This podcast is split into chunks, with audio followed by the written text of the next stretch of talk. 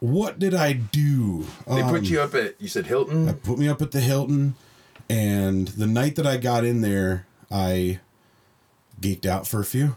you know, yeah. Took yeah. a picture of there was a a Whoopi Goldberg in Sister Act.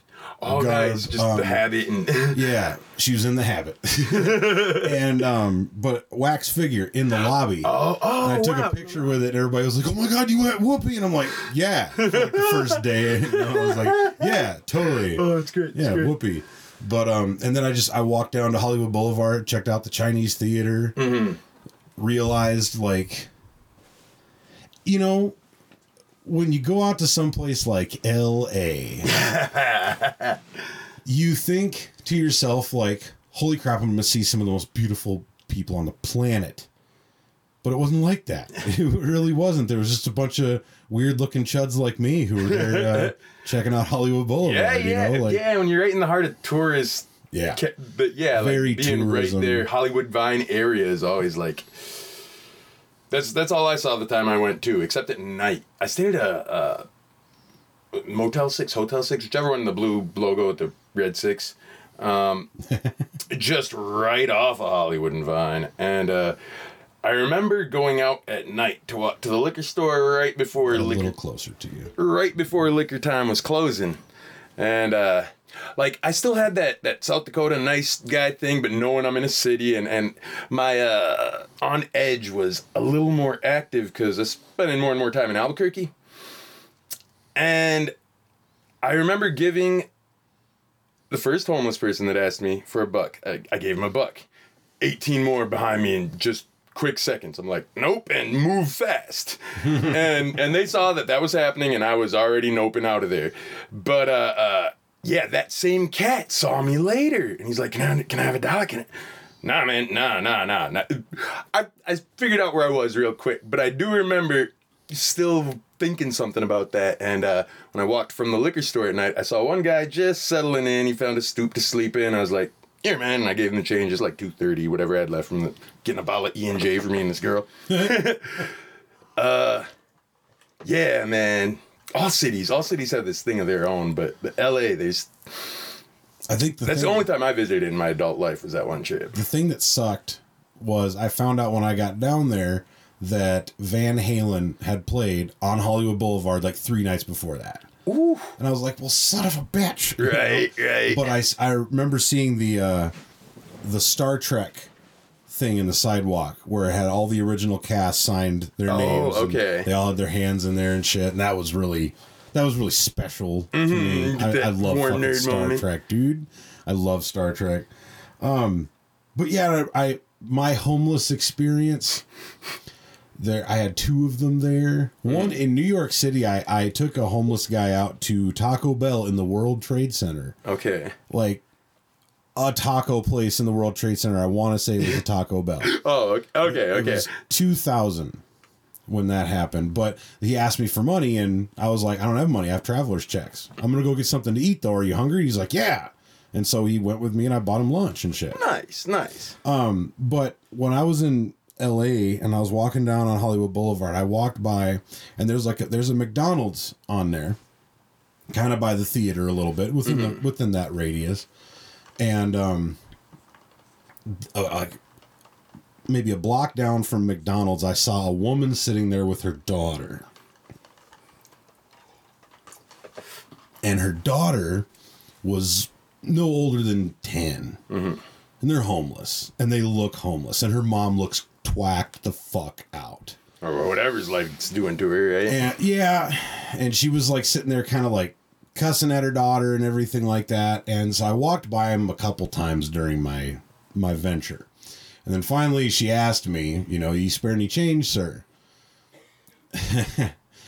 i kind of did something bad but i think it was for a good reason hopefully maybe Okay. but I took some change out of my pocket and I threw it down the sidewalk.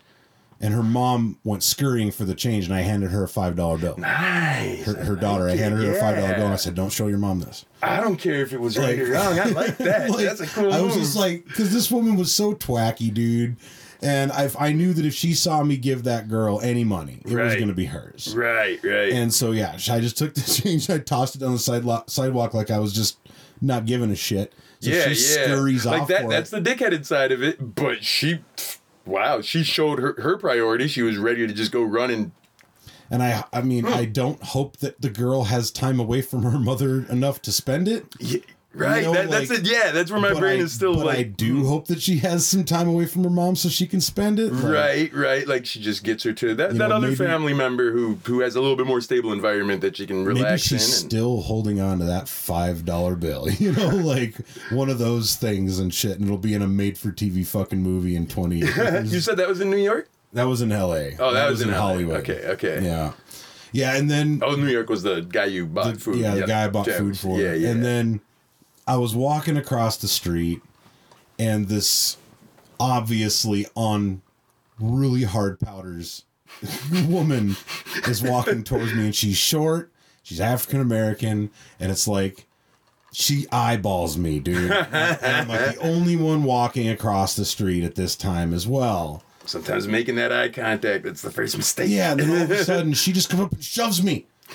In the middle of her rant, she just shoves me. She's not even like talking to me. She's just screaming at the world. Mm. And she just comes up and shoves me. And I'm like, hey!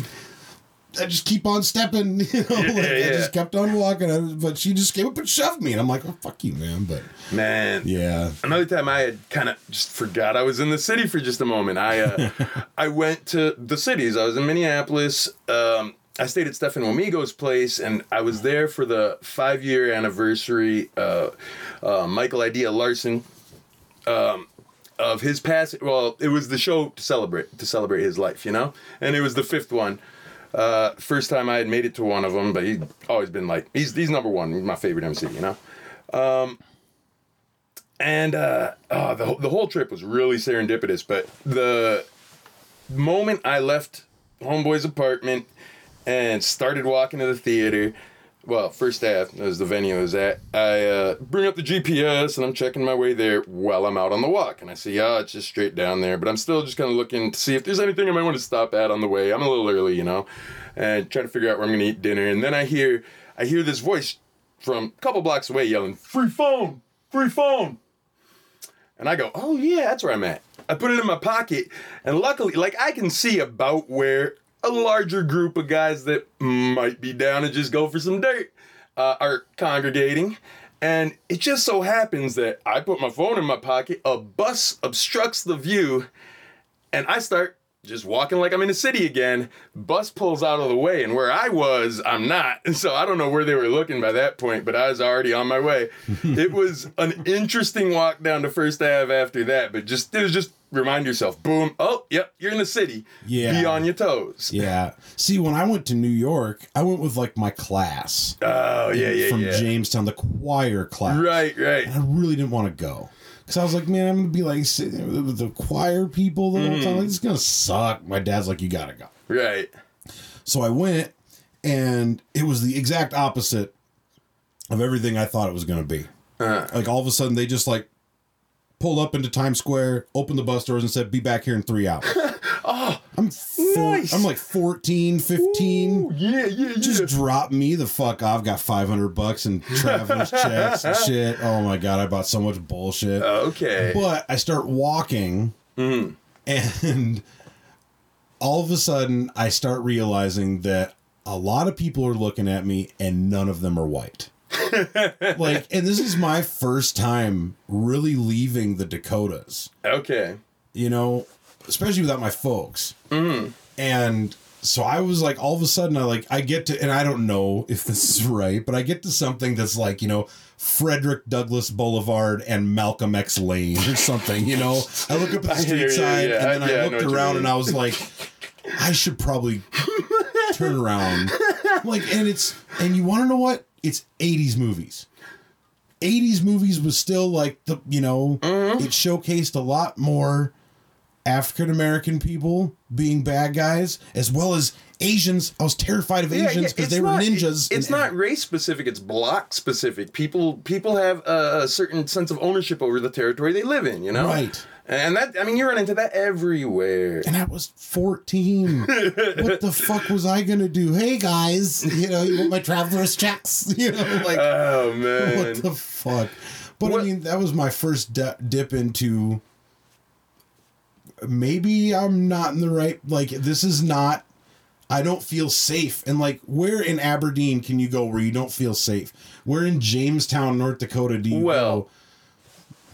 I mean, There's people's houses that you, you, go you, to. you bring a certain kind into Aberdeen, and you know they're out drinking with the boys at a certain time when some Mm. other boys that just don't like the way they look get a little tipsy and into themselves. Like it could spell trouble just for it, every every place you go where you're an outsider to the place. You are suddenly the one. I mean, and it's just in the way people view you. If they view you as an outsider to the place, and that comes across in a lot more than just our skin color. It comes across the way we carry ourselves, the way we talk, the way. I mean, if you know a language, if you know another language, you're automatically starting to communicate with people that who could have this outsider status all of a sudden. I watched I watched White as White Boy, Michael uh, Wilson, you know Matty Effects? Uh, he lived in Aberdeen for a while. Uh, we planned a tour together at one point, and uh, brother of mine had a major health scare. Uh, I decided to stay in the region, but Maddie and, and the rest of the folks left. It was a very punk rock tour, DIY. But, but uh, um, Michael was fluent in Spanish and he's got red hair and he's pasty. But I watched him go into Ma- uh, Mazatlan in Aberdeen and start talking to folks. And suddenly, whole crew, we were all drinking like we're buddies with the bar. It's just yeah, yeah. The, those are like little shortcuts across across uh, uh, the boundaries that that society or socially that we erect with each other. You know. I guess for me though, like even when I am the outsider, like when I walk into the zoo, I don't fit into the zoo. Yeah, I don't like this. I don't want to start fitting in at this. I don't fit in at the zoo, but it's like when I go in there, yes, people are looking at me, but nobody's looking at me. Yeah, you I mean, it is a college kid, but it's a meat market. Very Every town's got their meat market where people go hunting for one another, you know. very know. much so. And the zoo, the zoo is Aberdeen's meat market. God, is there any? I mean, loggers. Loggers was Aberdeen's older meat market, and a lot I of people hanging on to that dream. And you, I mean, you get different bars, get different crowds, and See, I different think the- pockets of the town. I And think the zoo is like the Walmart, and loggers is like Target. You know, like like the ooh, you no, know, no, you have wow. people going there for the same fucking shit. Does that make slackers like Saks Fifth Avenue or what? Slackers, or, or the brass kettle, like Slackers, no, Slackers is exactly what it is. Yeah, it's, it's right, that it's that's that right. independent hometown place that's not corporate sized or corp corporate. I don't know. I mean, it wasn't loggers at at one point. See, when my dad went to The loggers, it was circus a, has that still. the circus is more of a restaurant to me It's than well, it's got the best wings in town. Like Dude. I mean, I still I will always put it down. Circus where I go for wings if, I want you good wings. go to the circus. Ask for the secret. No, no, no, no, no. That's what I. It's the pepper jack cheese bites. cheese balls. Mm, yeah, yeah, pepper yeah, I jack tried 'em. And it's not like they give you six, like Dairy Queen or something like that. No, they give you a basket with like twenty or thirty of them in there. Midwest eating. right? Fucking good, so fucking good, dude. But no, like when my dad first went to Loggers, it was a hole in the wall fucking bar. Mm-hmm. It was just that. You know that front area. They didn't have that back extended edition onto it and everything Right. like that. You know, it was the original trilogy, and now it's gotten into the prequels. You know, like Uh-huh. See, I never, I never had the experience of going to the bar with the folks. Every now and again, when I'd hang out with some of the kids that I met around here when I was at Northwestern, or or when I even in Aberdeen, it, that's when I saw that was a thing. But uh, my folks just were never drinkers in my life, you know. I mean, my I've never seen my father inebriated Okay, ever, okay. ever. Like if that ever happens, that'll be the day that the Vikings win the Super Bowl or some shit. Right. like- now you you're saying just he'll sip one or yeah, he'll have a few, mm, but, I've you never, never I've him never seen him like you know what, Tony, fuck you, man. like I want to see my dad. wow, get that's your impression of belligerent I want to see my dad get belligerent drunk on my ass someday. Oh man, it's funerals. funerals are the only time I've seen like the elder men in my family. See, my my dad had all the opportunity to go out drinking with me and my fucking, you know, but no. Well, that's the that's the real hardest one, man. Like, ow, ow, you know. Happy Mother's Day yeah. Happy And- Mother's Day, Mama. and R.I.P. to all those we miss. Yep. Yeah, but uh yeah, but my dad played in a lot of bands. Mm-hmm. So I was at I went to a lot of their outdoor gigs. I went to the lumber company. Yeah. Do you know what the lumber I remember was? stories of the lumber company. My family's been around Aberdeen for a long Okay. time. My uh, second oldest brother was born. I remember what it looked like there. from the outside, but I cannot remember for the life of me anything about the fucking Me too. Me too. but um yeah but we used to go i remember we went to this uh, this place called ordway it wasn't ordway prairie but i think it was like the town of ordway Yeah, yeah. I've heard its name too. I've never been there. there was a creek running by uh where my dad was playing Okay. and i was not allowed to use the rope swing like all the big kids were doing i just remember sitting there feeling fucked like you guys fucked me Yep. you brought me all this way and i can't even I don't get- yep. like what the hell but so i was around a lot of people that were drunk but never my father my mom started drinking later on Uh-huh. Yeah. in my life and i had to go i'm sorry mama i had to go pick her up from the bar a few times when i was like Mm. 13 14 you know something like that but Mm-hmm. she had fun. She liked that she fun. did have fun. She liked to have fun. Her Yeah. and my dad split up. They needed to split up, and when they split up, my my sister and I were at the age where she could look at us and say, "Don't burn the fucking house down. I'll be back." Yep. You know. Yep. Yep. But you know, so yeah, I was around my. I've I've seen my mom pretty tr- pretty trash. Yeah. I'm trying to remember. At, we were at Aberdeen Central at the same time briefly, right? I never went to Central. You never went there. I went to Holgate. Oh, it was Holgate. Okay. Holgate. Okay, we were at Holgate briefly. Okay. Thank God I never went to Central. Yeah, I don't know why I thought you were in geometry with me. The next, you would have been the next year. I was only at Holgate half a ninth grade. Wow, so I would have been like, what year did you graduate? Or yeah. Oh, two. Yeah, so yeah, you would have. I would have been in eighth grade then. Okay. My ninth grade le- year, I left. I left Aberdeen. So Oh, okay. Yeah, somehow managed to do the graduate thing on time, but ALC by the end is. you know, I'm sorry to say it, but like with all the people that I know and stuff like that, and other past, sometimes I have to. I have to catch myself and be like, "Oh, what year w- would you yeah, yeah, graduate?" yeah, yeah, yeah, right. Unfortunately, I have a lot of friends that never did, but but I did. Yep. I, Mm-hmm, Yeah, yeah. I got to the point where it was like, God, I've been in this so long. Like I had a couple friends that that, that broke out in like 12th grade. They were like, "No, I'm out. I'm dropping Mm-hmm. out." I'm like, dude. right, you're right. You're like at the finish line. You're gonna just quit. They're like, dude, I take summer school. Then take fucking summer school. If you have to be a super senior, be a fucking super senior. Get Mm-hmm. Right, this shit right. done, dude. Yeah, yeah. Ugh. And then I never did anything else after high school. Man, yeah, no, no. I, I went and did the BFA. That that thing was the school I found just it felt too meant for me What's in some ways. Uh, Bachelor of Fine Arts in Oh. Creative Writing from the Institute of American Indian Arts in Santa Fe. Wow. Yeah, yeah. It was it was a very well as college should be expansive experience experience. Um, par- portion of my life that super thankful for and it's where i like so i was always enamored with music but it's where i went from liking all kinds of pop childish kind of stuff to I like hip hop a lot. I'm gonna delve into that deeper, you know. Uh, With rock, I was trying to do it from that really angsty teenage place, steeped in Rage Against the Machine, you know. um, but uh, uh, it, well, the guy I was talking about earlier before we started, uh, Parrish. He's just he's he was a four elements guy. I mean, he did uh, DJing, he spit rhymes bilingually. Sometimes he could get him to spit in French too, but he spoke Spanish and English. And um, yeah, uh, uh, yeah, he broke did break dancing. He was he was a bigger boy too, so it was fun to watch him move. and uh, and one of the best graffiti artists I've ever seen. Oh wow. Yeah, yeah, and he just he just grinds it out. He works real hard, and and he he showed me the respect for the culture, hip hop as a culture, and those four elements and how they were just really foundational, part of the core of what hip hop is. And sometimes I feel like after I left school, after I left down there and came back up here, like like I just uh hip hop diplomat cast out into the barren wastes of just just small town middle nowhere, South Dakota. You know. I, I think that if you could travel back in time to like 1994 and go out to like Seattle coffee shops, you you would pull so much early '90s ass, dude. Like you have oh, no. Oh, oh yeah, no, me as I am now, Yeah, going back. Oh going yeah, back to oh 94, man, I would, would pull so much 94 ass, man. It would be insane. It would be. It would. It would be apocalyptic.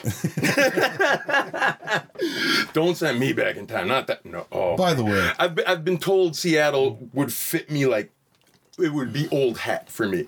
yeah, I I would, dude. Seattle it rains a lot, and I like the rain. I, me too. me too. I got to visit once finally, it, and it was uh it was in a over my birthday. I stayed there for a month uh from halfway through than a October. Yeah, yeah, from halfway through October to halfway through November in uh, 2014. Wow. Yeah, yeah. My folks sent me out there for my birthday. It was gonna be a two week trip. Train company let me extend it, no problem. Yeah. I mean, I could have fought for a lot more with how how bad our delays were. Just Me going to fucking Hollywood for a day and some change that that is visiting. yeah, I Okay, get you ya. fucking I get live ya. there for a month. for a month, and you I. I I would have started working there if I had brought like another form of ID. I had a good passport. It was in Aberdeen, you know. Um, yeah, yeah, I would have started working there, but uh, I wanted to come back. One person I was talking to, Allie, Allie Beekler. I was talking to her pretty much every day when I was over there. Like we were, we were in the flirtatious at that point. Uh, the flirtatious, like it's the like it's a period, an epoch, the crustaceous. By the way, so we're rolling. yeah, oh, I know, I know. I, that that's that should be how it goes, right? Where Yeah. we get loose and just have a conversation. This is Dakota podcasting experience, and I have Ish the stomach with me. We didn't do that. How's it going, peoples? Yeah, we didn't do that at all. we just started talking, and then we kept getting interrupted and having to return to talking. so Right, right. It just kind of slipped my mind. but yeah, thank you for watching. We're gonna continue. Actually, right now would be a good time. I'm gonna just just pause for a second, and we're gonna go to a quick little like 15 or 30 second thing for the from the guys from the Sioux Empire podcast. Robert Mailing. Uh, they have uh, uh, Sioux Empire podcast is on Facebook and Twitter and all sorts of stuff. And check them out. They have something coming out in September called the Edge Case, which is uh, like a Twilight Zoney podcast, and I'm excited for it. So I'm gonna plug them really quick, and me and Ish will be right back. This episode of the Dakota Podcasting Experience is brought to you by our friends at the Sioux Empire Podcast down in Sioux Falls, South Dakota. Check them out on YouTube as well as the SiouxEmpire.com. They're also on Facebook. And also check out their uh, new podcast coming out in September called the Edge Case Podcast. I'm really looking forward to it. So enjoy this short clip and then we'll get to the show. At the fringes of perception, beyond the boundaries of your mind, just past the glow of the firelight, out of the corner of your eyes, you will find an edge case.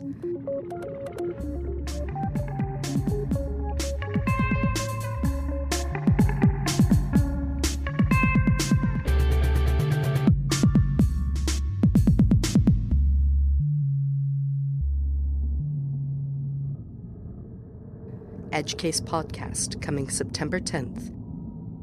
Learn more at edgecasepod.com.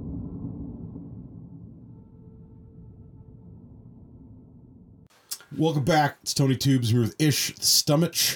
He's here. Stomach. Stomach. and Ish, dude, I just I want to put this out there right away in that you are a god amongst su- Silver Screen Showdown people. You are my god Silver Screen Showdown. And nobody watched the finale. Spoiler alert, I'm in the finale. I'm playing my own fucking game in the finale, and it was awesome. Like 30 people watched it.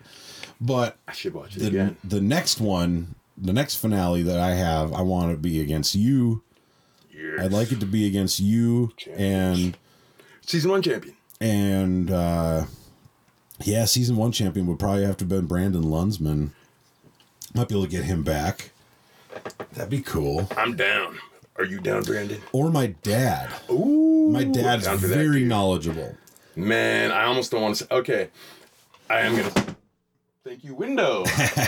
I am gonna say it though. Um, ooh, bad strategy. Doing it anyway. I felt a little like, as soon as I saw what the new last game was, I felt like, oh no, I am going to. ki-" That's just like how my brain puts information together. Is just played into the last game you chose. What do you mean the last game? What? Um, um, what was it? Matching the names. Oh, just the yeah. just knowing names of either characters or the actors with one of them it was the it was the characters with dr jones for sure Oh yeah, some of them were different. Some of them were like named just the movie, like stoner movies and yeah shit. you know? yeah and Yeah. well the 80s was the only one that just i, I didn't know more of those movies than I, uh, I i went a different direction i was like looking up a lot more um uh, john hughes flicks and stuff like that Well, he was a you know there was a, a John Hughes category and shit, but I you know, dude, that that game like I need if I actually could take that game somewhere, I would have writers behind me yeah yeah doing different stuff because all that shit is just off my head. right Like there was a couple of Marvel movies that I hadn't even fucking seen yet, Mm-hmm. and I had to do a whole Marvel episode. So I was doing like that's why the Black Panther questions were super fucking easy. Cause I didn't know anything else. Like I didn't know any of this the logistics of it and shit. So yeah, all that shit like I like I told the scared of the dark guys or whatever. It's all up here. you know, like, Right, if you just look at my shelf, that's where all the questions are coming from Mm-hmm. pretty much. i wish you would hit me up with short circuit one and two man i would you know, I don't whole care. episode I on don't care about those movies enough, like to say I would like them back. But if I didn't get them back, I wouldn't be like completely butthurt. So you can totally borrow them, and even Okay. if even if like you know me and you do not hook up anytime soon, just give them to Sarah. Word, word. She'll- yeah, she'll yeah, she's yeah, she could be a good little movie D- DVD depot for us. Yeah, man. Yeah, and as long as they don't come back like they were up somebody's ass. Oh no, yeah, You know? I, I like to respect the things I have. Like, Exactly. So thank you. I mean, some Yeah, of yeah, my that's- that's DVDs good look borrow. like they've. I will have it probably tomorrow. some of my DVDs look like they've been up somebody's ass, but it's like, hey, you take that, you know. I have kids, and sometimes they like Mm. Move. Dude, one of our kids a long time ago, we lived in a place that had cement walls on certain parts, and he took the movie Up, the DVD, and he's like, I'm gonna clean it on the fucking wall. and it was a it was a library disc too, and we were like, oh, we'll replace it for it. like, no, it'll be thirty five dollars. I'm like, what? Come on. I'm surprised you didn't say like 80. yeah, right. Oh my god. I, I think a blockbuster or something would have charged you upwards of like 80 or more. Jesus. That's where I got my Onion movie when that Blockbuster was closing down in Mm-hmm. Aberdeen. I called him and I was like, "Do you guys have the Onion movie?" And he was like, "Yeah." I'm like, "Do you guys have any copies that I could buy?" And he was like, "Dude, nobody rents this movie. Come in and buy it. I don't give a fuck." Oh, that's awesome. And, uh, oh, it was near their closing time? Yeah, Cool, cool. the Onion movie. Hell yeah, that is that, that's a deep cut right there. That's a deep cut. It's a very check out the Onion movie if you've never seen the Onion movie. It's hilarious. One of the only Steven Seagal movies that I will watch. I know people have tried to make me watch it, but I think I've blocked it out or something. Steven Seagal plays cock puncher. Wow. cock. I don't think you have the balls. Like, My grandma's favorite action star. She had a crush on Steven Seagal. dude, She Steven has a crush on- Seagal fucking married Kelly LeBrock from Weird Science. And then he broke her neck and she couldn't act anymore. No, I'm just Ma- How many how many fucking action stars are just just wife beaters? I've heard it about Van Damme. I don't know. Oh if it's yeah, I've, true. I've heard Van about Damme is just a Seagal. shit in real life, right. dude. Something happened to ego and it gets that big or some shit. Well, Arnold cheated on his old lady, but Arnold's a stand-up guy. Yeah, yeah, eyes. right. Like that Arnold. I mean, when he was governor, he might have Mm-hmm. Republican, but my God, he did so much for the environment. Do you think he was thinking politics back when he did it? Like he was the main sponsor behind that presidential fitness challenge thing? Oh God, I don't know. Yeah, yeah. It, thought only just occurred to me that maybe he had the political game in mind already. See, I think that if he would have been an American citizen, first of all, he wouldn't have been mm-hmm. Arnold. Right. Because it's like, how do you have Arnold Schwarzenegger with an American accent? Like, right. It doesn't work. But like, if he was an American citizen and he just happened to talk like that, but everything worked out the exact same way, I think that he would have been like the the good Donald Trump. Mm. You know, like he would have been that that celebrity, that massive celebrity mm-hmm. that got in there, and everybody's like, "Holy shit!" They got in there, and then he actually did a lot of good because that's what Arnold did when he was governor. He did a lot of good shit. He did some weird shit, but he did a lot of good stuff. I heard a comedian Spencer Dobson. He came over for a jam session recently, and he he drew a parallel between a Bizarro Superman and Trump being Bizarro Kennedy. You think about the like celebrity status and cult of personality behind the both of them. Like, there, yeah, there's something to that, you know. The bizarro John F. Kennedy. Right. I mean, John my F. brain Kennedy just had- always just called him. He's the Biff Tannen snake oil salesman that like New York knew better. New York has grown up with that about- Are you talking about snake oil salesman like like old timey like He's a con artist. Donald Trump is a con artist. just- he always has it been. just makes me think of uh, a million ways to die in the West. When he, like, what is this? What's in this tonic? Bits of shirt? What is that? He's like science. but yeah, dude. Yeah, Donald Trump is a. I mean, what I what I think is just hilarious is he he's just so obviously every fact points to this guy being a complete shitbag of a human being. I cannot say that he's a moron. No, no, he's I smart. There's something up there, but I think he's going King Lear. I think he's in the midst of going towards Alzheimer, dementia, and I think a lot of it has to do with him having to play the political game and having to because he knows he's lying. And he repeats the lies so often that he deludes himself Yeah. into believing He's a sociopath. Yeah. absolutely, one hundred percent. But okay, riddle me this. I'm going to put this out. This happened yesterday, Okay. maybe two days ago. I have an acquaintance Sorry. on the Facebook, and she has publicly put me down for my Donald Trump thoughts. Okay, it's not the first time that it's happened. It's not going to be the last time that it's happened. But then, like yesterday, the day before, she posts a Facebook post that says, "OMG, I can't believe that my fr- I don't know my friend and I are on our way to meet Stephen King." Stephen King don't Stephen King is like the number one hater of. Donald Trump Yes. besides Robert fucking De Niro. like, Oh, yeah, yeah. like for real, dude. Those two. fucking- Eminem. Eminem. Yeah, He drew. Yeah, yeah, yeah. I mean, I I was just kind of baffled, like, and then I and I asked her the question. And I did it very, very like professionally. I wasn't rude to her. I was just like, "How are you gonna do like put me down for this?" But then you're gonna go and meet the one guy that hates him more than anybody else. And she's like, "Well, I don't." I don't judge people on what they, you know, who who their Then political party. Then why are down? we putting me down? Yeah. Like I, the cognitive dissonance runs strong, bro. Like, I mean, th- there's no other explanation for how. Well, I- you know, there's the anger. There's the the start is with the anger. There's a a, a core, according to Andrew Yang. I don't know if you've been following his campaign. He's making a bid for 2020. I He wants already, to give my he wants to give me like a grand a month just for being me. yeah. I I mean, he's he's a numbers guy, and by the numbers, he's made it make enough sense for me to be like, I see where you're going. Um. Ah, shoot! I forget the point that I was gonna borrow from him though. Oh, oh, there's a direct correlation between places where you see automation taking over communities and Donald Trump support. There's like a straight line up between those hit hardest between the econ between by the economics of the shifts that are happening right now and those who support Donald Trump. And they have been sold on the snake oil salesman's bullshit. That's precisely what it is, in my view. It's just it hurts my brain to even think that that many people still look at this like and these are people that like hated the bullies in school. Yeah. Yeah, And it's like this guy Donald Trump is. this guy would have hated you in school. Mhm. He would have bullied you. He would have taken your lunch money. Exactly. It just it it baffles me, man. And he obviously thinks that he is, you know, he's obviously out for the rich man. Mm-hmm. So why are these poor people following him? They've been sold the line of bullshit. I just oh my god, man. They bought it hook, line, and sinker. He's a good con artist. Yeah. He has a bit of a talent for it. If you don't see his bullshit coming, he has a bit of a talent for it.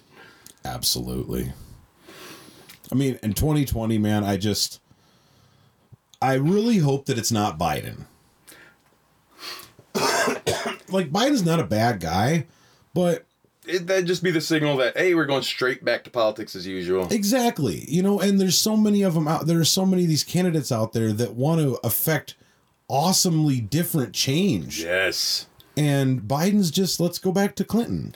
And I think know? I think it's important that a large shift happens all at once in this political landscape because this little gradual thing, what it's done is warp or or straight up dismiss the people, the radicals that have come in before radical, I say, the people who want to make systemic changes that will benefit all citizens of these states. Um, the system ends up twisting their work and lobbyists, money in politics to a disgusting degree that I don't believe our founding fathers would have ever stood for. Oh, absolutely not. I mean, ugh, Yeah, yeah, the politics thing it it, it ruffles me to my core. I just hope that somebody gets in there that wants to legalize pot and they want to make it easier for the little guy to live. Yeah. and you know really think about the little guy and think about the teachers in our schools and the people looking after the elderly and the developmentally disabled mm. and our fucking indigenous people that were here before fucking us. Our vets. our vets. You know take care of all those people before worrying about all the other people that are coming into the country so fucking hard.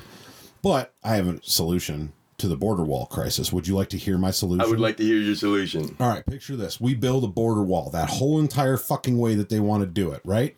It'll cost us a fraction of what they want. I mean, I, I'm saying maybe, I'm going to say $3 million. $3 million. Talking about sheetrock and two by fours? No, no, that goes for supplies and labor, all through that thing. If there's an there's a fucking river there or an ocean there, of course you're not going to build it there and shit. But here's what we do: it's all volleyball nets. Okay, and we have all these fucking people that are out there going, I don't want them goddamn Mexicans in the United States of my America. I want all those people to bulk up, bulk up and go down there, and they have to play the Mexicans that want to come into the, the country. And if the Mexicans win, they get to come into the fucking country. Volleyball, huh? And the thing is, is if they want to bring in 300 pounds of fucking cocaine, they got to play that shit with that shit strapped to their back.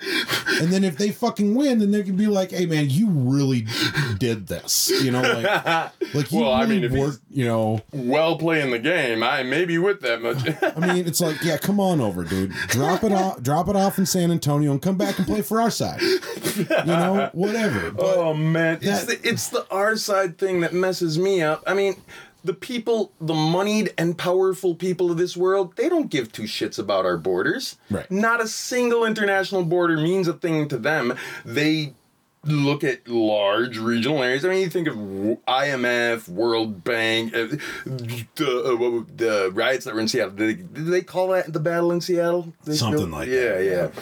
Yeah, Um, we already, as a society, know that yes, they are moving to a more uh, uh, global economy and way of life. The internet has shrunk the world so much that I can send my thoughts encoded through language first and then through digital transmission to Japan at relatively light speed. I might be using the word relatively a little loosey goosey there, but uh, um, and then those thoughts can be read by somebody else on the other side of the world, translated for me if they don't know my language.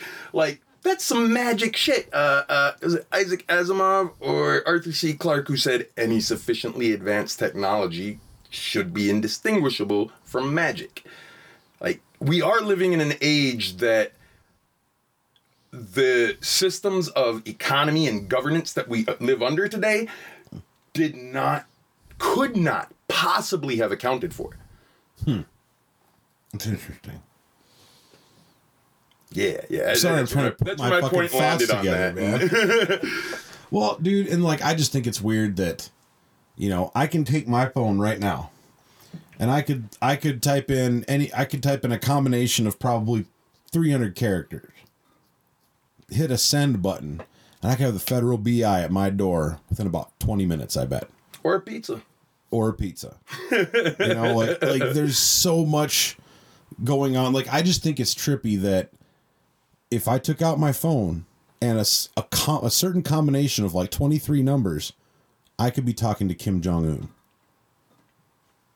like 23 with international cup. I don't know. I don't yeah, know. yeah. I just Yeah. threw a fucking number. 42. You know, like I just threw a number out there. Shit, but seven gets you around the United States. Well, uh, seven gets you around your state. Ten for the U.S. yeah, yeah. But it's just I don't know, man. I just think that it's really strange that like you said, it just shrunk the world so much. But I don't know, man.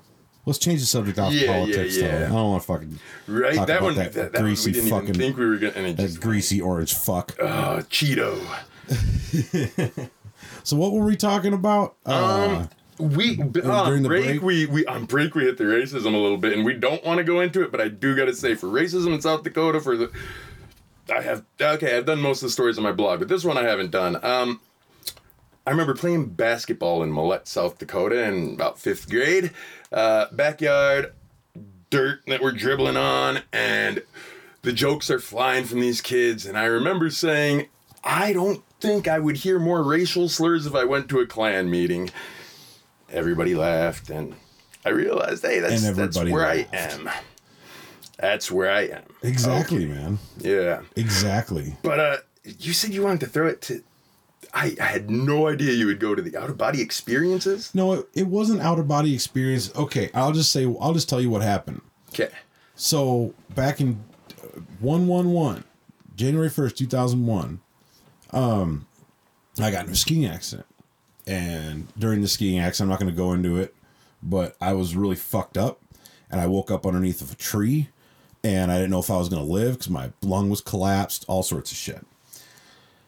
Well, like less than a year later, I remember I was taking a shower and I had I had like my fucking knee taped up with a garbage bag because I couldn't get it wet and all that shit. But um, I remember sta- standing in the shower, and I all of a sudden the whole experience flashed back to me. I hadn't remembered any of it. Then all of a sudden it just all flashed back to me in the shower one day, and it really fucked me up. And like like my dad came in and like you know because I like fell back and shit. You know like it was fucked up. Um, but that was it. Yeah. But then a few days ago, I was watching. Um, there's a song called "Hard Sun" by Eddie Vedder, and it's from the soundtrack to the to the movie uh, Into the Wild about Christopher McCandless, the guy that went up to Alaska and, Okay. and died. Yeah, I remember hearing of the movie. He, oh, he died. Okay. Sorry. No worries. no worries. Yeah, he went up there and he uh, and he wanted to spend hundred days living by himself in the Alaskan wilderness, and he found this bus, and um, and he lived there for hundred and sixteen days. But when he hit hundred, he was too weak to walk out, so he stayed there and died. So they made a movie, and by Sean Penn was, the director and everything like that, and the writer, and I think it won some fucking awards.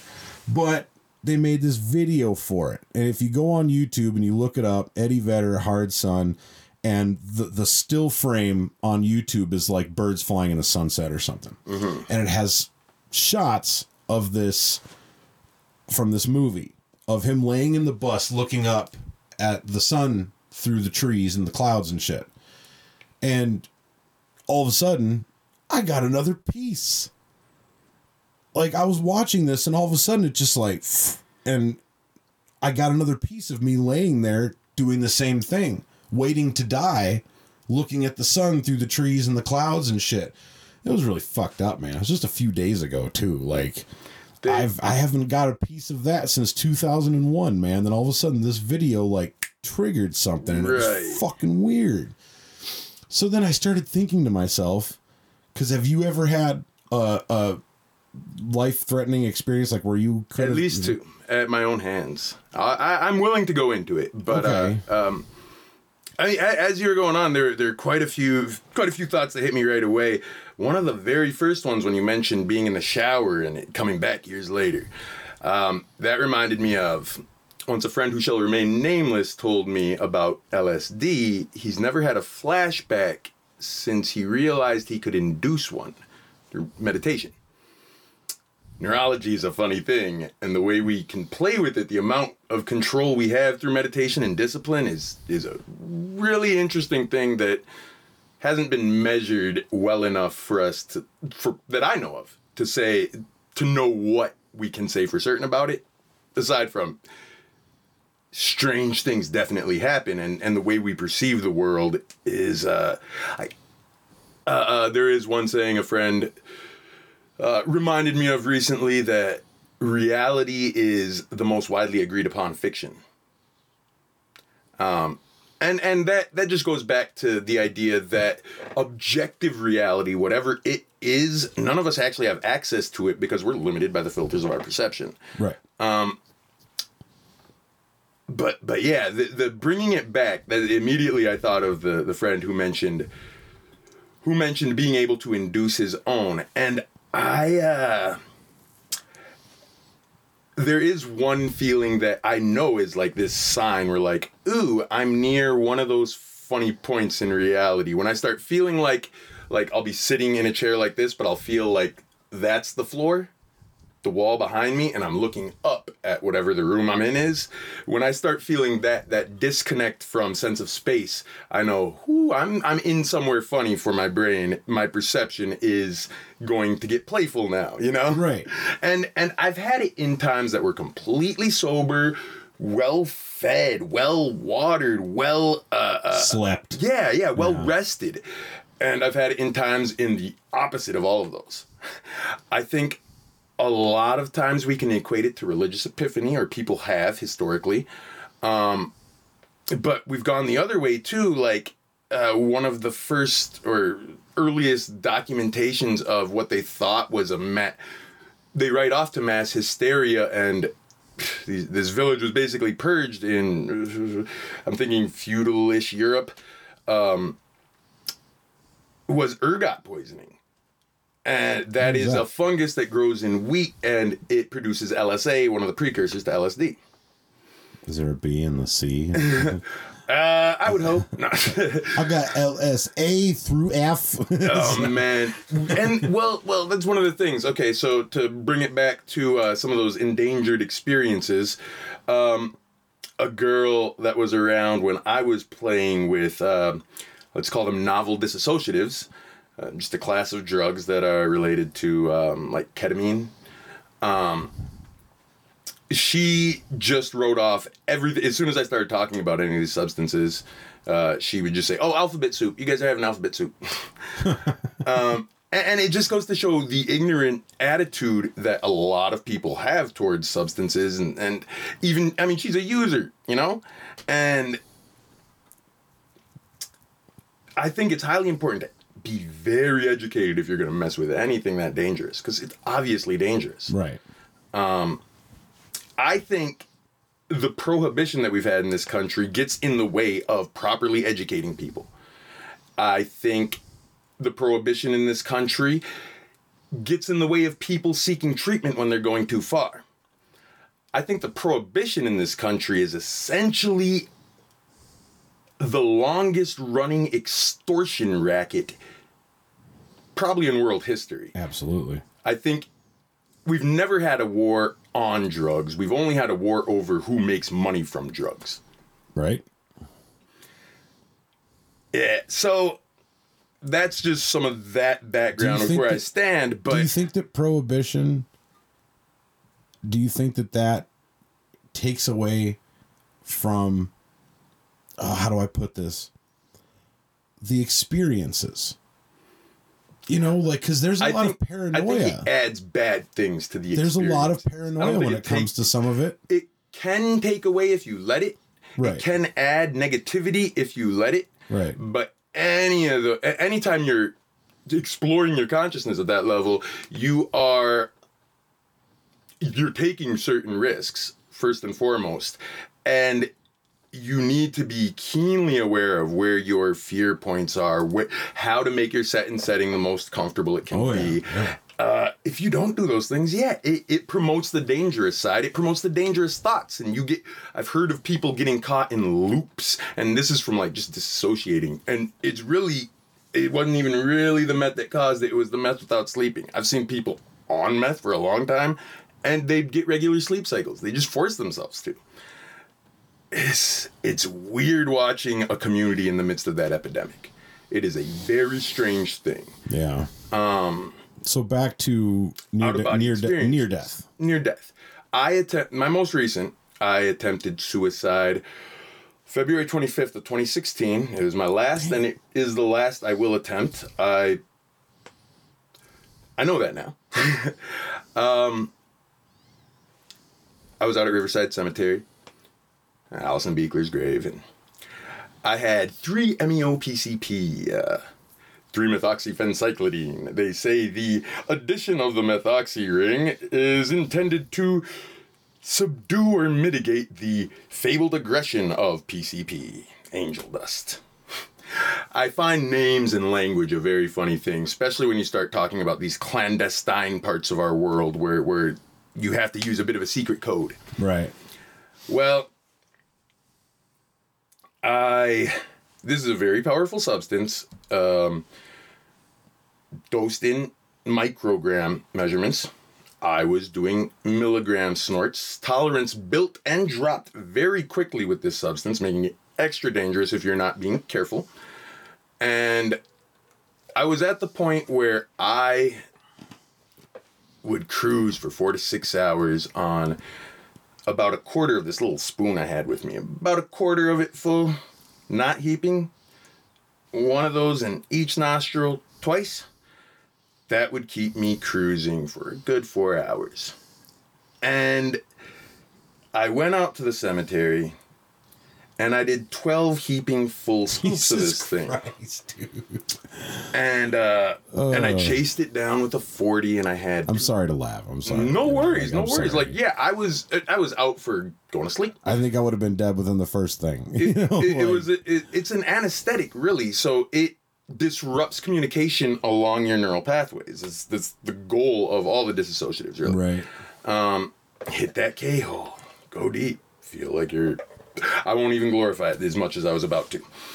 Um, they're they're dangerous things. I think anybody who hears my music and my stories and delves into all of it, if they think I'm glorifying drugs, they miss the whole point.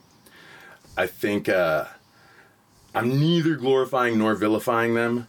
I'm just saying that we as a society have not had the proper respect, care, or viewpoint on what they mean to us as a species. Right. Um, so back to the my experience in doing this. I also had a tablet of 25i, which is a psychedelic that um, should have a shorter lifespan than LSD, and yeah, I. I've already went through my charging and criminal everything with this incident, so I'm fine to talk about it. Um, no worries. I'm getting through this story slowly because it's you know emotionally intense for me. Oh, it's been a long day. Understood. Well, yeah, yeah.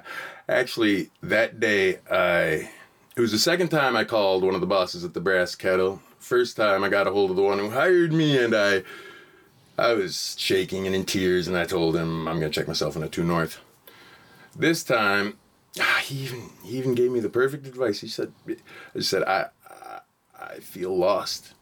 And he said take a nap. I should have taken that advice smoked some of the weed I had and just, just taking a nap. But I was I had already had my mind made up. So drove out to Riverside, took those gigantic scoops. And essentially I was being my own anesthesiologist and then just falling asleep with the lever all the way on, keep the gas going. Is essentially what I did. Anesthesiology is really the science of bringing someone to the brink of death and then bringing them back. So um, how I hear it from other people was that the groundskeeper saw me, called the ambulance first. The ambulance was just getting ready to load me up when police came and saw it. The tab of whatever was still on my tongue, and I think they were making sure that they could uh, have a sample. and know what it was labs or whatever. It, they must have arrived really close to each other in time. Um, I was out. I have a chapter about it in, in the book that I'm writing. I, I'll give you the cliff notes. there was, there was just nothingness. Think, Jon Snow's response when they asked him what it was like after he came back. Nothing.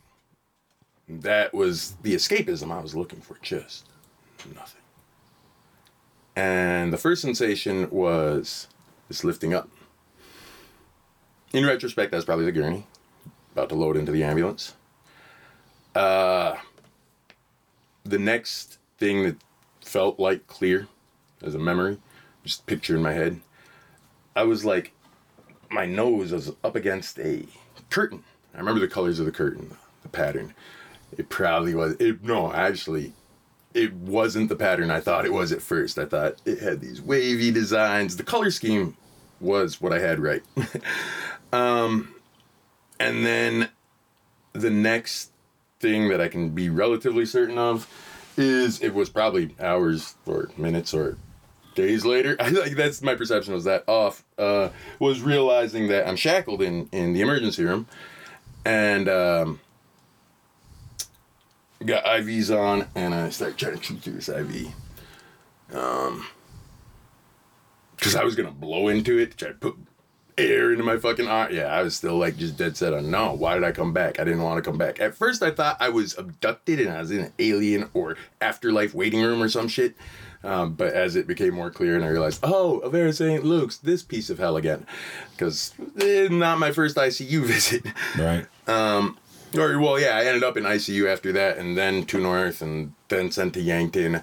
Um, where, I mean, I thought I was just intellectualizing enough to tell them the things they wanted to hear and get out as quick as I could, but I also wasn't lying about those things for the most part, except maybe my intention to use substances again, but not right away. um, I, at this point in my life with substances, I think I can't give the substance itself so much power is to I know what choices I'm making. And I know that some of these things rob me of my ability to continue to choose for myself. Right. But I won't blame the substance for the fact that I let myself get in and I've found my way out before. I feel like I can. When I quit smoking cigarettes the last time for six months, I, I started thinking like I think I can always find my way out again if I if I'm dumb enough to start again. You know what I mean? Um, but I do recognize that it's always a risk. It's a gamble every time. Not necessarily that you're doing too much and that's gonna or be the hot shot that kills somebody, which happens, but that I might let myself get so enamored with this chemical that I prioritize it over myself and the people I love. Well, that's why I don't do Harder. anything like that. Like, Yeah. yeah. Any any pills or powders or anything like that. Nothing. Right. Because I know I'd probably fucking love them. You know. Yeah, like, yeah. I, said that about crack when I decided not. I'm not gonna smoke crack. Like I, just you know, like I I've never smoked meth. Don't need to. Like, cause I know I probably fucking love it. Of course you're gonna love it. It's for me, for me, the the thing, the the line that, and I did cross it a couple times, but came back and realized now the seduction that's what that I know better than too is that needle. Hmm. I see a lot of people just get in the needle, and and it's it's more the needle The than act the of thing. There, yeah, yeah, See, that's why, like, you know, some people are, when it comes to like pot smoking, a lot of people are dabbing. Yeah. They're doing the dabs and stuff Dabs like are fun, that. but your tolerance gets so too high too quick. But, but I just think, like, and then there's there's people that are dabbing, and then there's people, yeah, right. There you go. But was that just a way to make a new slang thing PG? I don't know. But then there's people that like they're still like, no, I just want a bowl of fucking weed. Yeah, I remember know, looking like- for swag when all of a sudden all you could find was kind nuggets. oh, dude, I yeah, two thousand and seven was the like the last time that I heard of any swag being around out there. Like Right. you just didn't hear about it after that. Right. That's, that's a long fucking time ago, dude. That was like Mm-hmm. the last time that I even saw swag was like the week that I met my wife. you know, like- Remember how how how back then we would never openly on a camera talk about such things? I mean, I think it's ridiculous that we can't. Mm-hmm. like, you know, like that- we as a society are growing up, and the government is not. I'm sorry, I, I don't mean to keep bringing it back to that political take on that thing, but like, it's just true. yeah. And and we literally use the prison system to enslave people. That's what it is. Mm-hmm. And they figured out, hey, we don't have to enslave just one race. We can enslave all the undesirables. Everybody poor enough to want to bond with a substance because life is just shitting on them. Yeah, yeah. They don't Throw wanna them spend- into the They don't want to spend the money to treat them, but they want to spend the money to fucking house them. Doesn't make any fucking sense. But uh. going back to what we were talking about, the reason why I brought up the the near death experience was I started thinking, you know, that was really weird that I had a flashback of it. I want to interject one other thing. I had one of the classic ones earlier where I got to see outside my body. I Hmm. just I just saw the body. I saw myself loaded into the ambulance. That was actually the first time I was like 16, 17. Yeah, Cliff Notes version of that one. But sorry to interrupt. So you you did the whole Nikki Sixx thing where you like like I basically uh, uh, I remember that feeling of being lifted, gurney. That's a memory I had. Um, that I think uh, there, wasn't a visual associated with that memory either. But like that's just it's a pretty staunch thing. Twice in my life that I know I wasn't conscious, wasn't there for, but I still felt that. Um, and like it's the next thing that was kind of clear and maybe it's just because i had such a clear picture of my house that's already born into my brain you know that i saw it from a little ways above and a little and and i felt like it was kind of fish eye eat or something like that it was distorted and and and i just i remember clearly seeing the top and back of the ambulance my doorway and like just this walk between the the it is like it's like a blur. It's like a snake was just in me and the two. Uh, uh, shout outs to first aid folk. What is the paramedics? EMTs. EMTs. Yes, yes. Um, I scared the crap out of my mom on that one. I like had superficial scratch marks all up and down my forearm. Had OD'd on every pill I could find in the medicine cabinet. Had some booze. Was naked. It was winter. Had a bump on my head. Front door open. Was trying to walk outside seizing, So do you believe in fate? something like it. I don't believe in coincidence. You don't believe in coincidence. So after this this flashback that I had the other day, I started and I'm gonna put this out there right now, no offense to anybody or anything, but I don't want to kill myself. Never wanted to kill myself. I I would just like things to get better, you know, when they're when they're bad. No, I'm glad for you that you But- get, that you can say that. Yeah, and but the things that came into my head after that, and I'm just wondering if you ever thought that maybe you cheated something like fate. Like I feel like like for the longest time I thought, well, I survived for a reason. I could have died there, but I survived for a reason. So there's something out there that needs to happen. I might have had that sort of thought at different points. Um, I think I got this really big little kick of validation out of existence. This this story that I like. I mean, I told it on Facebook. I reshared it to my blog on Patreon, patreon.com slash ish the stomach. where uh, I keep the blog free. It's always free. Donate if you want to. It's probably easier to donate on Bandcamp. Ishthestomach.bandcamp.com. Yeah. Look, the story is about how I made a song out of a song from a new strange famous artist. Uh, strange famous is out of Providence, Rhode Island, Sage Francis record label. Love the deep underground hip hop. Shout out, shout out, shout outs. I don't know any of these people that you ever talk about. Like you're always talking about, you haven't heard of MC, you know, fucking Squish Nug, eh, man. Like, Different fucking, worlds, man. know, and and the, we're in the science of bringing different worlds together. That's what Absolutely. and sharing and cultural cultural sharing is I wish about. I could just download it like the Matrix. You know, Oh my just- right? But then then would you really have that? Maybe maybe the life we're living now is the experience of downloading whole universe into consciousness. True that. That's probably where I would have landed with everything. No, um, no, uh, no, no. Chain of thought's gone. Well, I always, I just, I thought that instead of thinking, hey, you, it was fate that you lived and you need, and you're here now, and I this remember is my story. this is what this is what you know you're supposed to be here for something but then after this flashback came um, I, start, I, I started getting this thought that was like maybe i cheated like maybe i was supposed to die and maybe i cheated fate and that's why and i'm not trying to get down on myself here but maybe that's why i've been so mediocre I don't That's think wh- there is a supposed to. I think there is uh, reactions to what happens, to what we do. Right. There isn't an ought to have happened in the universe. There is only what it is, it is. Um, the story I was going to tell, I'll try to put it in the matchstick version like a pitch. I made a song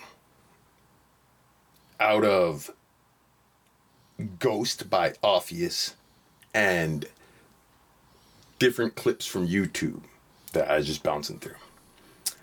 And the last clip I landed on was about Hopi prophecy. That'd be the matchstick version. Let me continue just a little bit. um, I the video that I found did not give credit to the speaker, did not say anything about the event, but I recognized a lot of what he was saying as Baha'i teachings, which is the religion I was raised in. And then he mentioned the name Kevin, who is a spiritual leader around here. Kevin Locke is who I thought to myself, could he be talking about Kevin Locke? And then, uh, then, uh, uh, then he actually specifically mentioned the word Baha'i faith, and I said, ah, he's definitely talking about Kevin Locke. Because Kevin Locke is a Lakota hoop dancer, and he has recognized that there's so much overlap in the teachings of these two uh, philosophies from different parts of the world. Um, that that he really has awo- awoken a lot of people to the uh, uh, the magic thing, you know, the I thought you the, were- the you were talking about money The- there for a second. No, oh no, oh, the the, the the the thing that you can't really speak about, but is there. That that truth that we are all connected is a major aspect of it. Um, and I think ultimately it always comes back to we are all connected. But Kevin, the day after I make this track and tell my mom I uploaded it to SoundCloud and I'm really happy about it. It's it's really cool. Kevin stops in.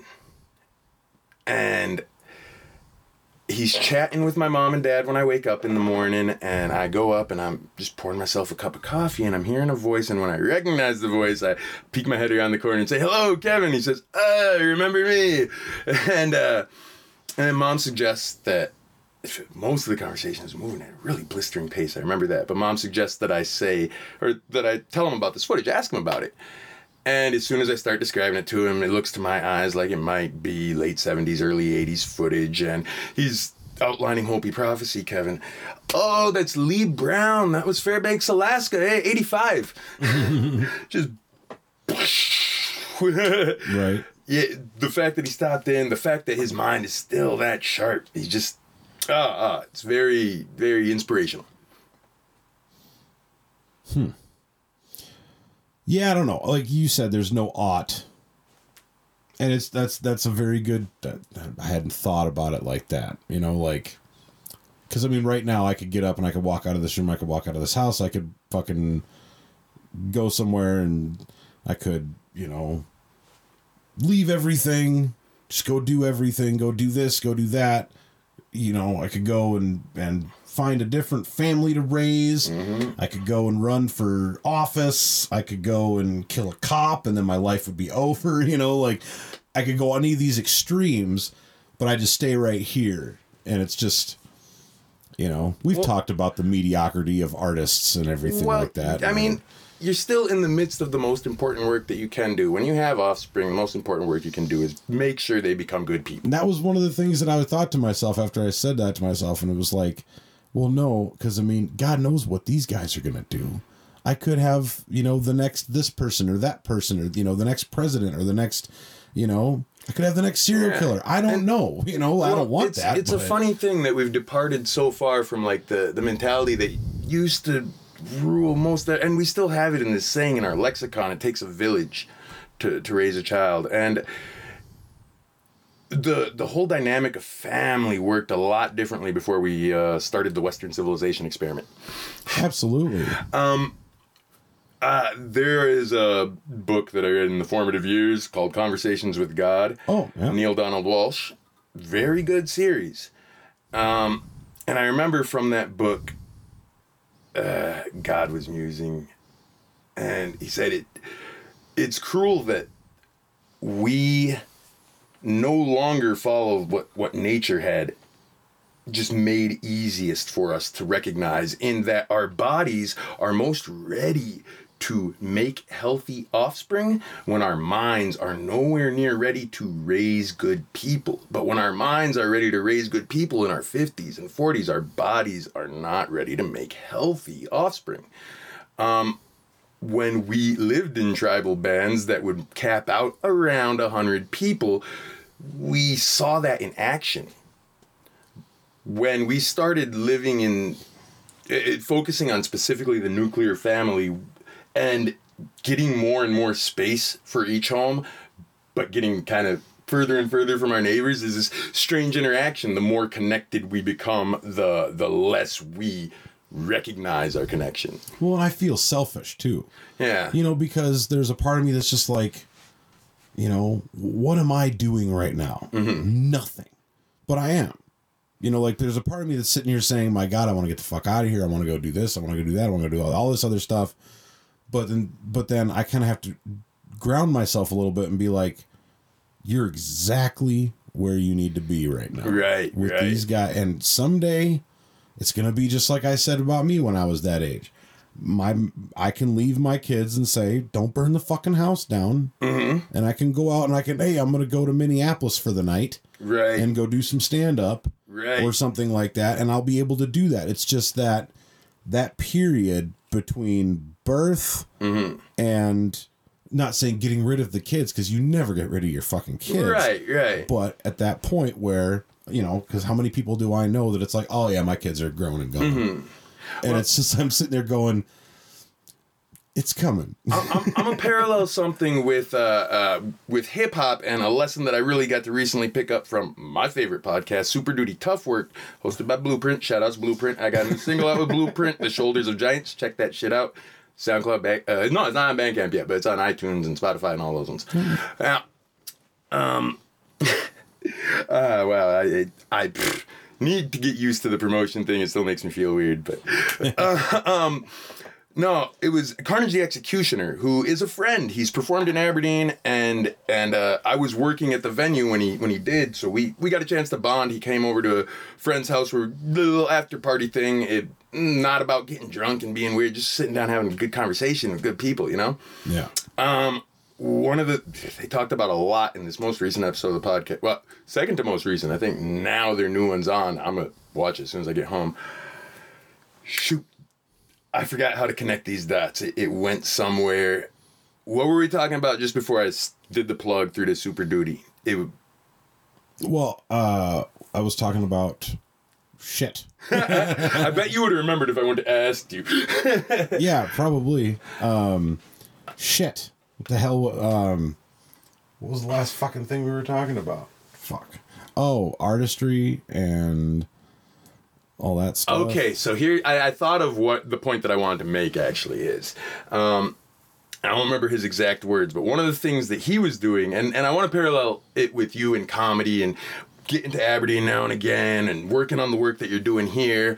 Like, you're doing good in that you're feeding everything back into into the tubes brand, you know? Right. And that, that's one of the things I'm trying to do with the stomach. And that's just one of the early steps in like in like forming this identity that we're that it's a brand and we're trying to sell ourselves that in that way so that maybe this this communication and honest thing and the work that we put into it could help you know put something in our bellies or help raise the kiddos you know Right. Everybody got something to feed a habit their belly kids whatever the gasoline in the car whatever it is. So Just fill my Northwestern Energy fucking account with money. That'd be- Right, that'd right. Be nice.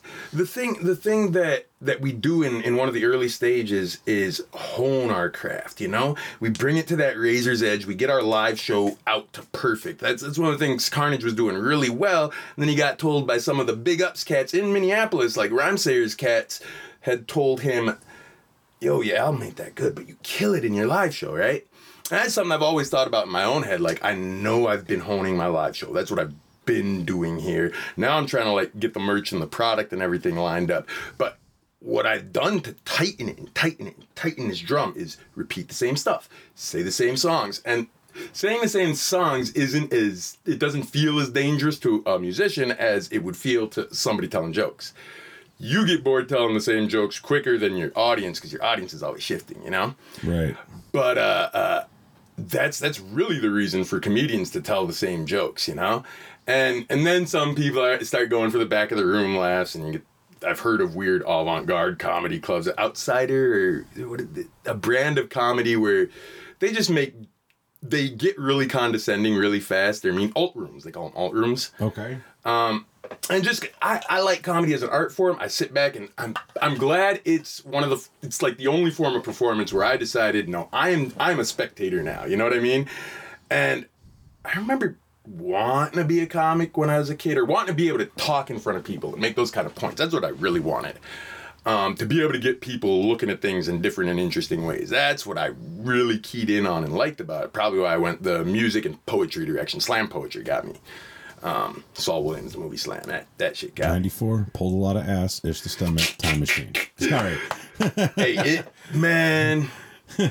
I've heard I've heard there are breakthroughs. We have sent a single particle back in time, and that means time travel is How do we know that we sent a particle back in time? I don't know the math and shit. And I was told by a friend, so I don't know how accurate the hearsay is, but this friend is a professor. He ain't at the tenured level professor. He's still working I mean, unless like they're sitting there like I'm sitting here, and then all of a sudden something just shows They- up, and they're they- like, "Oh, that's exactly what we were planning on." Happening. yes. That's what happened. As far as I can remember of his telling, yes. That's fucked. And that changes the concept of time travel from a theoretical problem to an engineering problem. All we have to do now is scale it up. Yeah. I don't know what the fuck, dude. Anyway, well, yeah, yeah, we went off on the time travel tangent because you interjected the oh, and yes, Sorry. I would be pulling that so Sorry. much. But Joe Rogan made that joke better than I would. if I could go back to my high school and oh, I might just be fucking every freaking.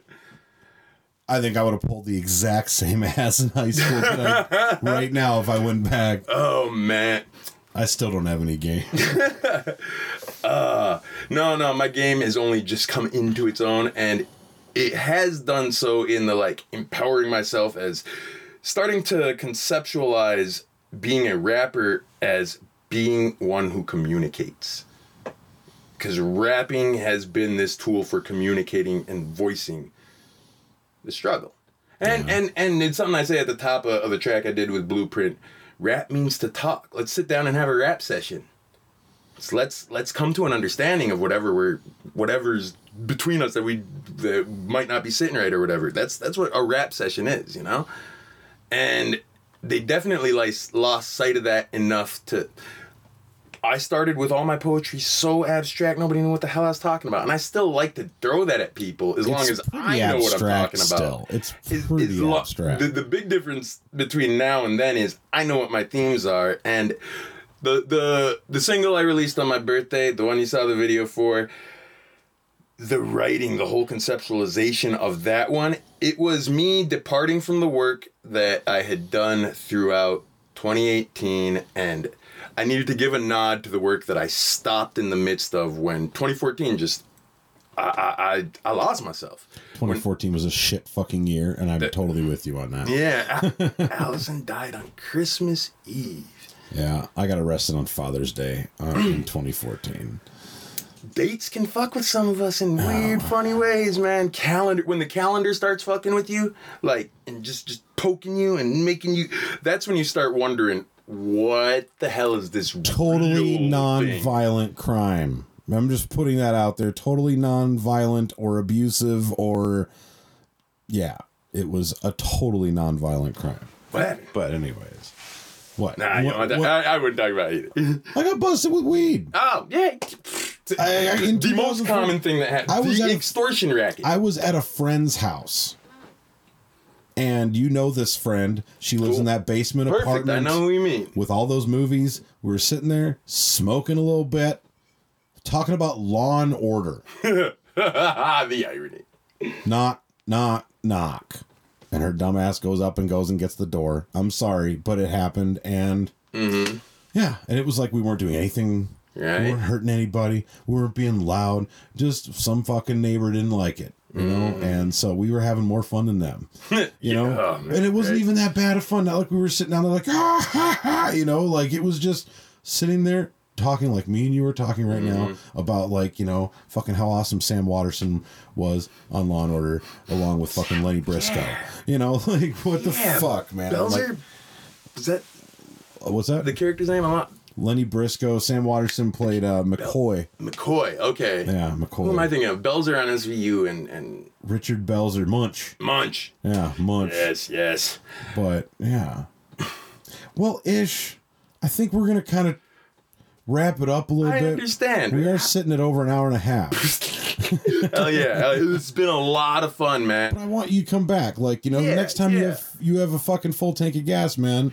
Word. We're gonna keep doing this because I could talk like this for hours. Me too. You yeah, know? and the I yeah, I really appreciate the opportunity and like this interacting thing. It's it's it's exactly how we build our community. There is one thing I want I want to a point that I want to make sure to say. Absolutely. um I've been asked a few times here and there, why are you in Aberdeen? How come you don't leave? Right. The thing, the thought that I had when I was in my early teens and uh, yeah, college age, I wanted to get out. Mm-hmm. But I came back, and I'm glad the thought has revisited me. Is that towns like this, Redfield, Aberdeen, Mellette, towns, these towns only grow so tiresome to people because all the good people just can't wait to leave. If you want to fix a place that you don't like, don't leave. Encourage people to do the things you like. Right. Yep. That that that's what I want to leave it on. Absolutely, man. Like, I think that like the Scared of the Dark guys that are here, they're an amazing fucking band, and they want to move to Sioux Falls and start some stuff up there and everything, and it's awesome. And I hope the best for them and everything, because I mean, you're not gonna break away staying in Redfield. It's not gonna happen. You know, Some seek stardom and they forget Harlem.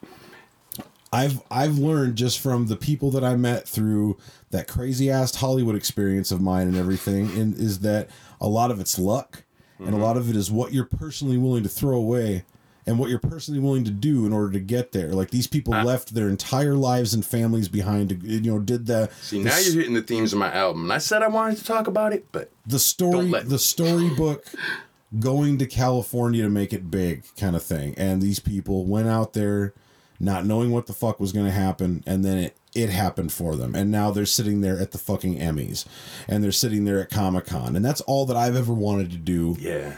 is I, I like making people laugh. But I would rather make people laugh but also make them think Yeah. and I I I want to be the person that when you walk away from whatever project I have, you're thinking about it and you're like, wow, that's fucking interesting. You know? Mm-hmm. And that's that's that's my dream. And and I would love to be at Comic Con. I'd love to be able to be nominated Yeah. for this, that, or the other thing. But inevitably I just I wish that I was known as, you know, like George Carlin is a comedian, yes. But the guy was a linguist. See, that's okay. You know? Where I wanted to, how I was going to come into that is the cheat code is the writing comes 1st mm-hmm. You hone that material, make those gems, make that come first. And a lot of people, a lot of people go chasing that dream and it doesn't go that Emmy direction, which makes me want to say, Morgan Bauer, if you're watching this, have your mother call me and I will answer the question you asked me when you cornered me in the back room of the Palm Garden. Okay. I won't ask I won't go any further into that. But I'm whatever that means, I'm glad she had the opportunity to say She it. knows what it means. She's the only one that would. All right, cool. yep. That that's a sad thing. It is. And I I hope Heart goes out. I hope that that girl just doesn't want to be found. Like that that's my hope is I'm, that she just I'm not going to say anything about it other than Sherry. I'm sorry, and the thing I already said. Yeah. That's- I just I- I hope that I hope that she's out there and she's healthy and she's safe and Yes. she's alive and she's happy.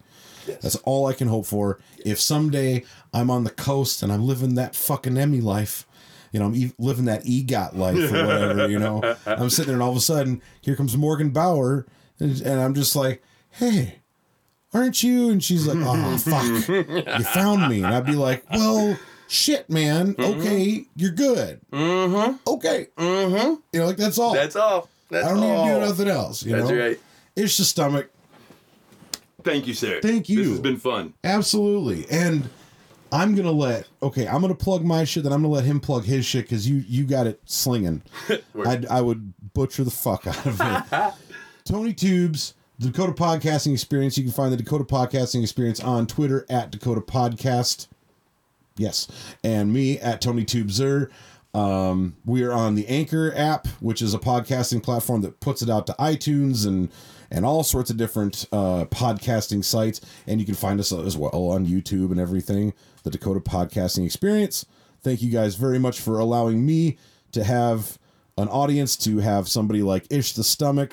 It's been an honor. It's Ish the a pleasure. Ish the Stomach. What's your stuff? Yo, you can find me at Ish the Stomach. Just you Google that, you'll find all my socials. But SoundCloud.com slash Ish the Stomach, ishthestomach.bandcamp.com, Facebook.com slash Ish dot the stomach, uh, Twitter Ish the Stomach at Ish the Stomach, all of them It's the Stomach. Um, until I really get the DJ stuff rolling. But uh, there's a couple tracks on my SoundCloud by Crucible. Check them out. Noise. Yeah, and check out his YouTube channel too because It's growing. yeah, your stuff is is awesome. Right, lo- I right love- now this year I'm concentrating on that spoken word series. Every open mic, I'm doing all twelve of them. Now, That's that's that's what I'm hitting for this year. That's the goal I'm holding my feet to the fire for. One new poem memorized and performed at every open mic this year. Yeah, I really want to get there, man. But like the weather fucking held me up like two months in a row, and now it was just like fucking. I had birthdays and money and car issues, and so it's like fuck. Life happens. Maybe I'll Life get out there in. June, or maybe I'll get out there at the end of May. I don't know. But thank you guys very much for watching and listening at home, and thanks Ish the Stomach for making that trek Thanks, to the dudes. to the field to be on the Dakota Podcasting Experience. We'll see you guys next time when I will have Ish on again very soon.